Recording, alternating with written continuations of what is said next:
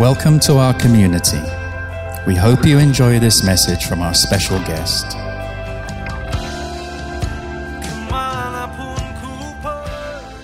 Good to see you back. If you were here last week. And if you weren't here last week, well, yeah, give yourself a hand. And if you weren't here last week, I'm glad you're here this week. But uh, yeah, you can give them a hand too. Well, we just like to clap for people. But um, this week we talked about the presence of God, the empowering presence of the Holy Spirit that has always been in this world and wants to reside within us. And what I didn't tell you last week was very important, so make sure you really understand the connection here. What I didn't tell you last week is the reason God wants to empower you, the reason God wants to fill you, the reason God's Holy Spirit wants to be present with you is because He wants you to be present with people. It's kind of quiet in here. But doesn't that make perfect sense to you? God is not giving you his power and his presence just so you can be all alone with him. Peter tried that, remember? On the Mount of Transfiguration, there was Elijah, there was Moses, there was Jesus, uh, there was, there was all, and, and, and Jesus was transfigured. And Peter said, Wow, this is so good. Let's build three tabernacles and just stay here. There's that word tabernacle again. And uh, let's just be in your presence. And of course, when you think about it, that's a little selfish. It's just all about me. It's just all about me being with God. And it's critical and it's vital and it's important that you go into that prayer room and that you shut the door and that you spend time with God. But when you have spent time with God, God wants you to spend time with people. And you can't do that without His power and without His presence. But with His power, you can do that.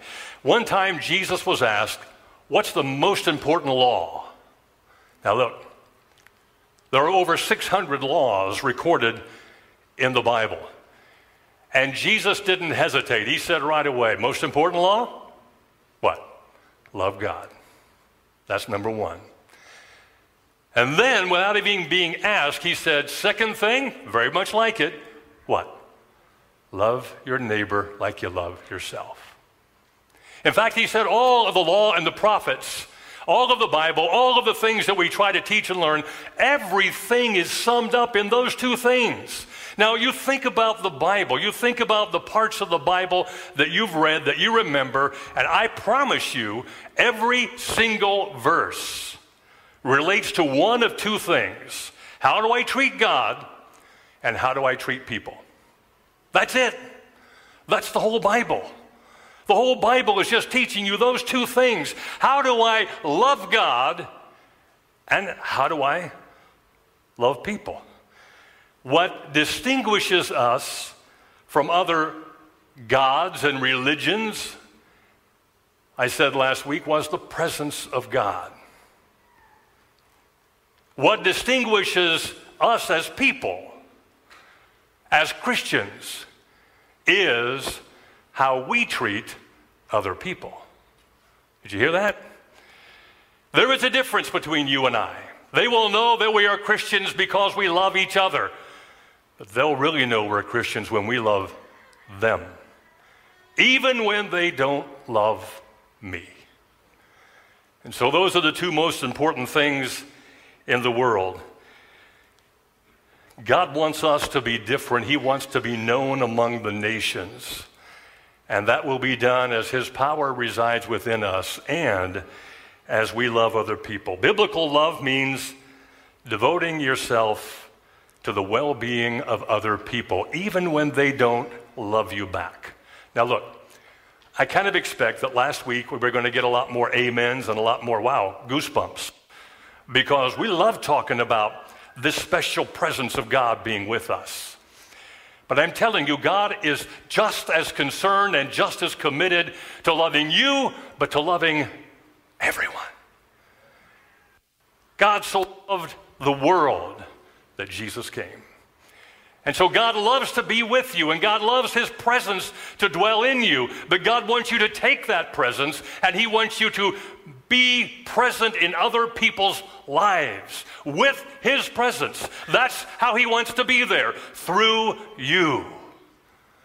And so that's how we come to understand that God wants us to love Him, but God also wants us to love other people. A Bible definition of love, I believe, is to seek the welfare of other people before yourself. Now, look, there's a, there's a verse in James that says, I'm off my notes here, so this could take a while, but no. Uh, there's a verse in James that says, How can you love God, whom you haven't seen? Now, maybe that's John. How can you love God, whom you haven't seen, when you don't love man, whom you have seen? I gotta, be, I gotta be honest with you. I've thought about that verse a lot, and I kind of think, I, I, believe the Bible's correct everywhere. But there, that, that one verse, I almost think, well, actually,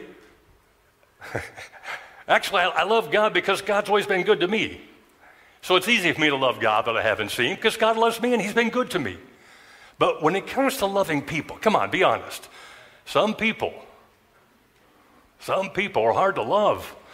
And uh, sometimes I'm one of those people that's hard to love. So, you know, but anyway, I'm just saying I think a Bible definition of love is to seek the welfare of other people before yourself. Think about the life of Jesus. The Son of Man came not to be served, but to serve and to give his life a ransom for many. Every story you read about Jesus, he's putting people above himself. He's putting people and their welfare above his own. Let me show you what that looked like in the Old Testament. All right, let's start there real quick. And let's understand what does it look like to love people? Because love is sometimes we get confused. We think that's an emotion and we think that's a feeling. But when God talks about love, He's talking about action.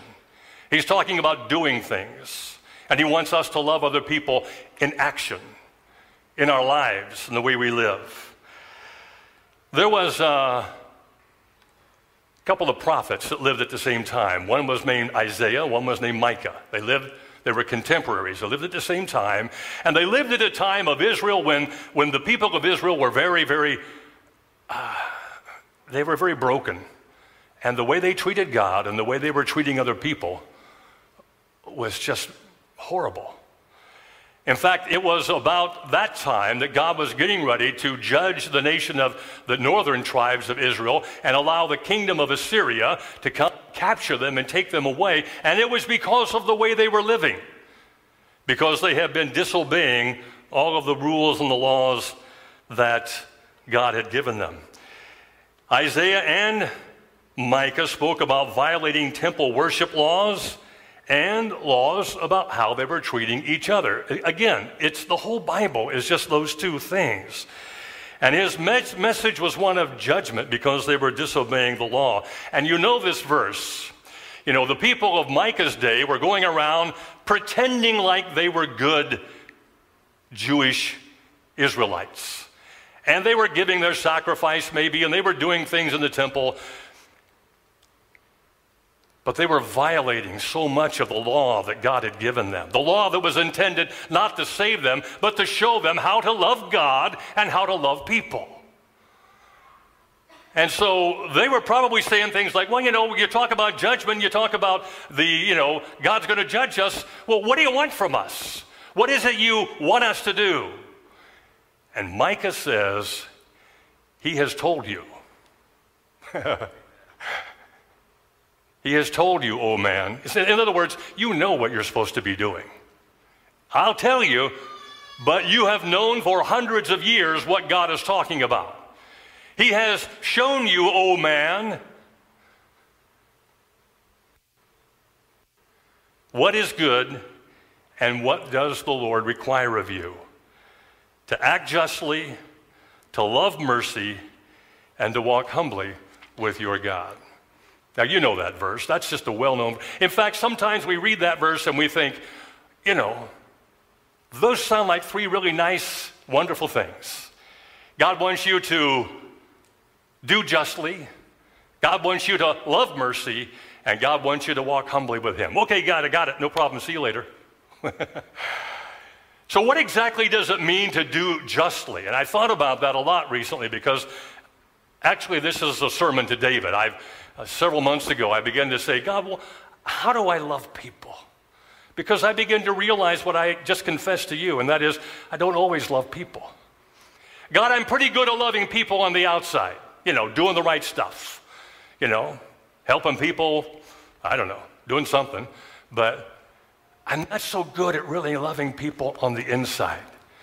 And sometimes, remember we talked last week about that conversation that goes on in your head? Sometimes I would not want you to hear that conversation about how I think about people. And so I begin to say, God, that can't be good. I've been a Christian for a long, long time, God, but how do I love people, really love people? And uh, this is the verse that God put in my head. And it was almost like I was saying to you, God would say, Well, I've already told you. you got it right there. Do justly, love mercy, walk humbly. Okay, God, may, may I just ask a question? What does it mean to do justly? What, what exactly is that? Well, Micah's contemporaries, the people of Micah's day, knew exactly what Micah was talking about. We're not talking about social justice, economic justice. That word is so thrown around, and at least in American culture, I'm not sure about in Asian culture, but you know, there's all this talk about justice. Well, when Micah said this, he was referring specifically to the law. And in Deuteronomy chapter 24, he would tell them exactly what he meant because Micah was saying that the kind of justice that I am telling you about is rooted in the law that Moses gave you hundreds of years ago. And so you know what I'm talking about. And Moses said in Deuteronomy chapter 24, verse 19, he says, When you are harvesting in your field and you overlook a sheaf, do not go back and get it. Leave it for the foreigner, the fatherless, and the widow so that the Lord your God will bless you in all the work of your hands. Then he says, When you beat the olives from the trees, do not go back over the branches a second time. Leave what remains for the foreigner, the fatherless, and the widow. And when you harvest the grapes in your vineyard, do not go back over the vines again, but leave what remains for the foreigner, the fatherless, and the widow. Remember that you were slaves in Egypt, and that is why I command you to do this. You ever hear that story about Ruth? You know, Ruth and Boaz, and Ruth is a young widow, and she comes back with her mom, Naomi, and they come into Boaz's field, and she says, Glean there. And what was happening was it was harvest time, and they were, you know, going over the fields. Boaz workers were getting gathering in all the harvest.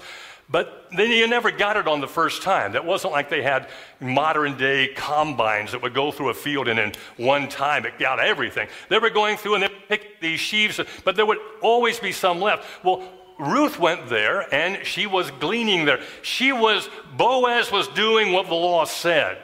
Boaz was leaving something for the fatherless, for the poor, the widow.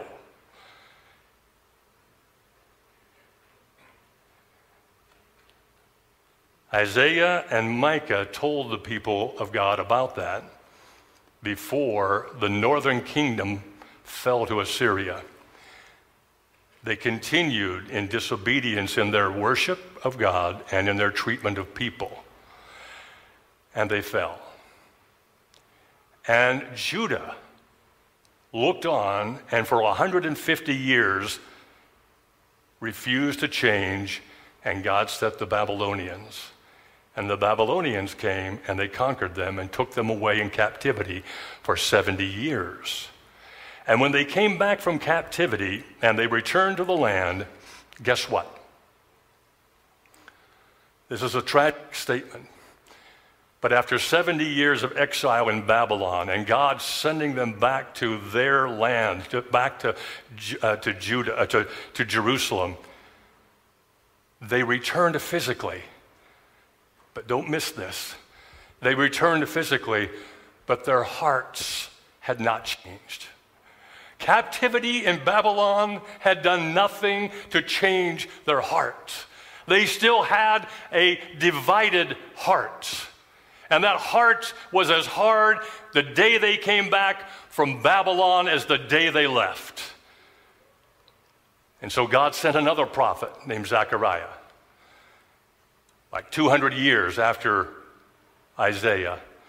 And Zechariah says, This is what the Lord Almighty said Administer true justice, show mercy and compassion to one another. Do not oppress the widow or the fatherless, the foreigner or the poor, and do not plot evil against one another. Look, God is not like a lot of us as parents. When we say something and we tell our kids to do something, sometimes we mean it and sometimes we don't. And so sometimes kids know that. And so they know what do I have to listen to and what do I don't have to listen to. God is not that way. Some 1,000 years earlier, God gave this law to Moses, and he never changed. God said, I want you to be careful how you treat people. I want you to be careful how you treat the most vulnerable people among you. Listen, can you imagine what it's like for God to love the whole world and to watch those that he loved be mistreated, to be neglected, to be in pain and sorrow. These four categories of the widow, the fatherless, the foreigner, and the poor are often called the quartet of the vulnerable.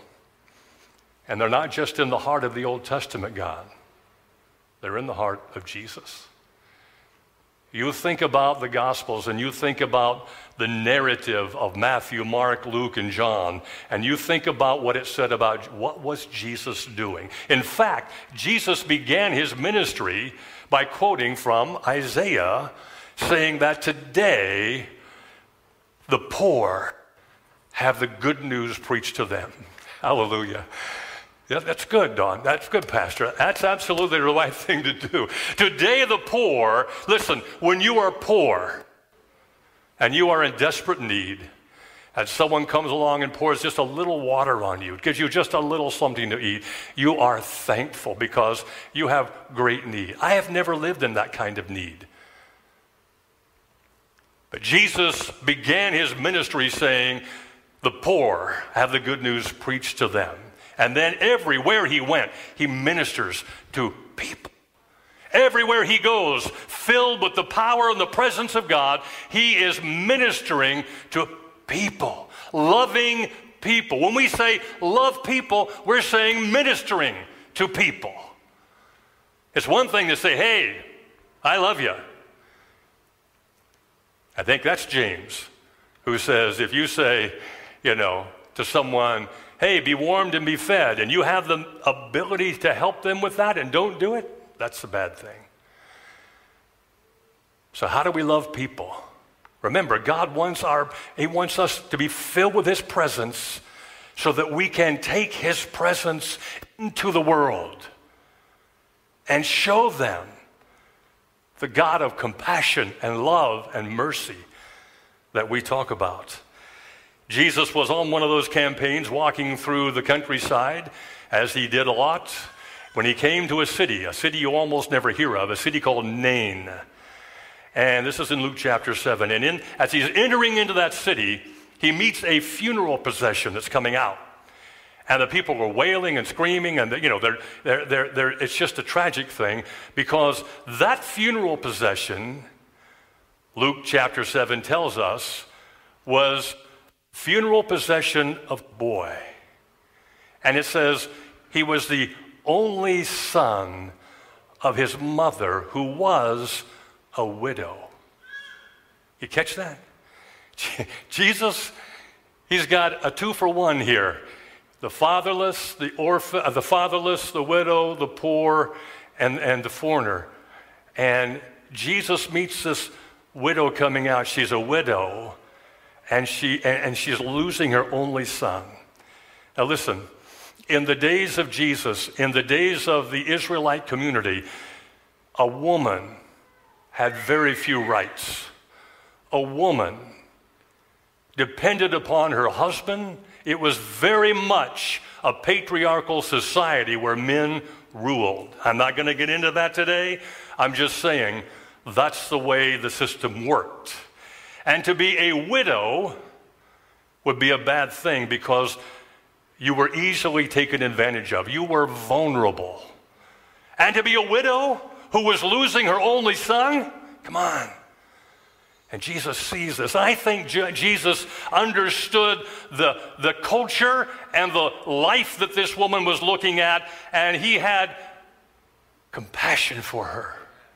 Not just because he was losing her son, but because he knew what kind of life would, she would be looking at as a widow without any children living in that day. And the Lord saw her, and his heart went out to her. That's what we're supposed to feel. When we are filled with God's presence, and we look at people and we see their need, our heart is supposed to go out to them. Now, again, I'm telling you, I'm confessing to you, I'm not good at that. That's why I said, God, help me. Help me to love people on the inside. I know what it's like and I know what I'm supposed to do on the outside, but I want to have that heart. If these people mean that much to you, God, I want them to mean that much to me. And I'm telling you, it's a work in progress, but God healed that boy. God raised him from the dead and gave him back to his mother.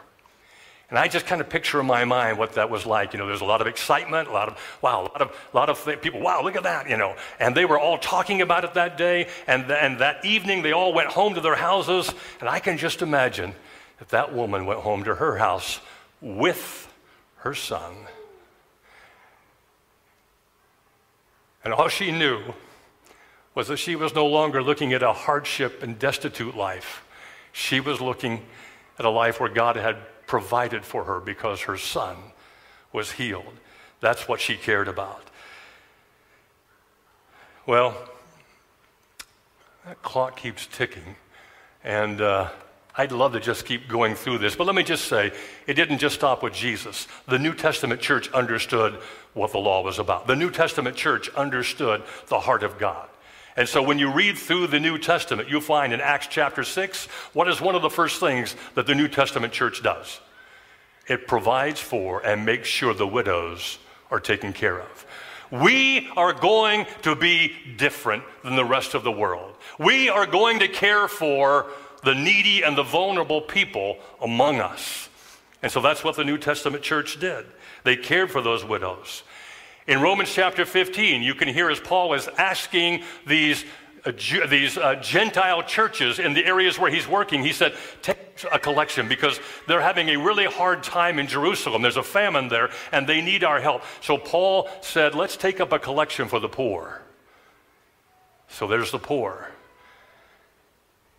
James says in chapter 1, verse 27, that real religion, you want to talk about being a Christian, True Christianity is to care for orphans and widows in their distress. It was their culture. They knew what God wanted them to do. So, that's how you act justly. This is really a terrible, uh, I would get a, like a bad grade in homiletics teaching because I just finished point one, and I'm going to do points uh, two and three really quick. Are you ready? Hang on. So, do justly, love mercy. What is that about? Why did, why did Micah say that? Why did Micah, did, was it just, did you just sound good? Hey, do justly, love mercy, walk humbly. no, no, no. Micah put those three things together and connected them for a reason. Very often in the Old Testament, almost always, when, when we talk about justice, we connect it with the character, the quality of mercy. Now, come on. You understand this, right? What do you want? Do you want to be judged according to what you deserve, or do you want to get mercy? Absolutely. Every time, God, don't give me what I deserve, give me mercy. And so Micah says, do justice, help those people, and, and don't, don't think like this. Well, Isn't it partly their fault? Don't they deserve this? Shouldn't they be held accountable for XYZ, whatever it is? That's not the way we're supposed to do justice. We're supposed to say, they need help. I have the ability to help. I'm helping. Let me tell you how this plays out in real life. Paula and David are driving down the road in America. And we come to a stoplight. And there's a person asking for help alongside the road. Remember, I said, I'm asking God to help me. And um, inside my head, I'm saying, Come on, guys, there's work everywhere here. You got your health, you got, I can see you, you got a dog, you're feeding the dog. I mean, I could just go on and on about the what, and I'm thinking about, you know, do they deserve it? Paula is sitting there, cannot look at them because if she looks at them, she will break down with extreme compassion and mercy, and she wants to help every person. And her thought isn't, do they deserve it? Her thought is, I want to help them. I wish I were more like Paula. Do justice and make it rooted in mercy. Mercy is what God wants us to show. When we try to do justice without mercy, it becomes about what we think a person deserves and what we think they're worth. They're worth more than you have in the eyes of God. So do justice with mercy. When we show mercy, it's because that is the character and nature of God. And God wants us to be like Him. And then He says, walk humbly. What does that mean? Why is that connected to justice and mercy? Walk humbly. You remember we read earlier in Deuteronomy, and God says through Moses, do this, do this, do this. And at the end of all of that, He said this verse Remember that you were slaves in Egypt and that's why I command you to do this. Remember that there was a time when you were the oppressed. Remember that there was a time when you were slaves in Egypt and you wanted mercy. You wanted justice. Remember that there was a time you were in that place and don't forget that. Don't be so narrow minded that the moment you are in the place of goodness, that you forget what it was like to be in that place of need. We do this humbly because we don't have anything anyway. What do you have that God did not give you? Your health, your education, your money, your life belongs to God.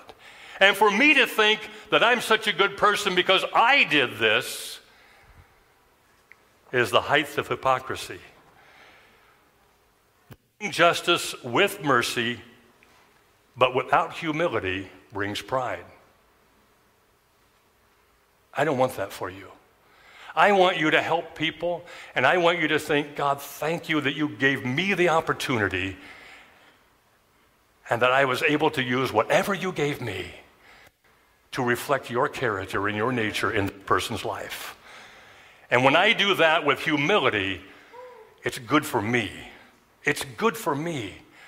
I don't want to become prideful. And that's what happens when I think I am the giver of justice and the giver of mercy, and it's all about me. But when I do it humbly, remembering that there was a time I was in their place, there was a time I was lost, there was a time when I didn't know Jesus. And God had mercy and compassion on me. And when He looked at me, He didn't give me my justice, He gave me His mercy. So you see, when Micah says, do justice, he knows what he's talking about. He's saying, You know those people that God wants you to help. And then when he says, do it with mercy, because if you try to figure out whether they deserve it or not, you'll be doing it on your terms. And God says, do it on my terms, just help them. And then when God says, do it humbly, he's saying that's for your sake, so you don't become prideful and think that it's by your own hands that you've done this. Justice that's rooted in mercy and motivated by uh, justice that's rooted in mercy and motivated by humility is what God wants us to do. As I said earlier, every society, the, the, the society that the law was given in, had a specific type of society. It was hierarchical, it was patriarchal, it was a tribal society. And if you lost contact with the land, if you were a widow and you lost contact with the land, you lost almost all of your rights. So, what am I saying? Well, I don't know exactly what kind of society uh, that we all live in today in that sense. It's very different. But the point is not that you just take care of the orphan and the widow and the fatherless and the foreigner. In fact, Jesus broadened that quite a bit. Jesus said, You know, there's going to come a time when I'm going to gather it in, and the righteous I will gather in. I will say, You are righteous because I was hungry and you fed me. I was naked and you clothed me. I was hungry and I was in jail and you visited me. And those righteous people said, What? Lord, we never saw you that way. We didn't ever see you naked or hungry or, or, or in jail, or we, we never saw any of that. You, you, you remember this? And what does Jesus say? When you did it to the least of these, you did it to me. You did it to me. I'm telling you, if you want to get like an A plus next to your name in heaven, or however that works, do it to the least of them. Do it to the orphan and the fatherless and the widow and the foreigner and the person that needs a drink and the person that needs clothing and the person that's in jail. Whoever you do it to, Jesus said, when you do those acts of compassion and love, it's like you're doing it to me. And Jesus will not forget that. You are created in the image of God. Right? Isn't that what Genesis 1 says? God created man in his image. You are, as the image of God, to be God's representative in this world. When they see you, they should see God. That's what being God's image is about. And you most represent God. You image God the best. You look like God the most when you seek the welfare of others. You want to look like God? You want to be the image of God? Seek the welfare of others.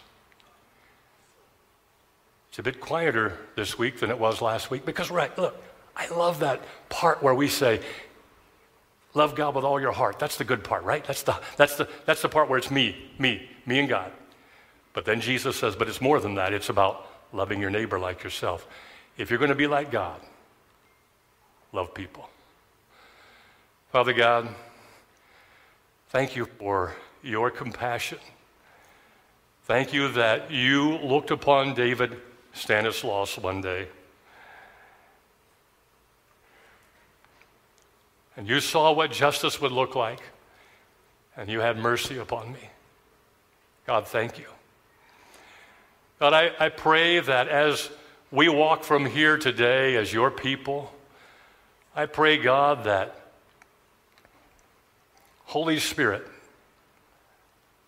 walk with us, just as we said last week. Let us keep in step with the Spirit. Holy Spirit, walk with us. And as we see people today, let us see them differently than we've seen them ever before. Let us look upon people who are in great need with compassion. Let us do justly to them.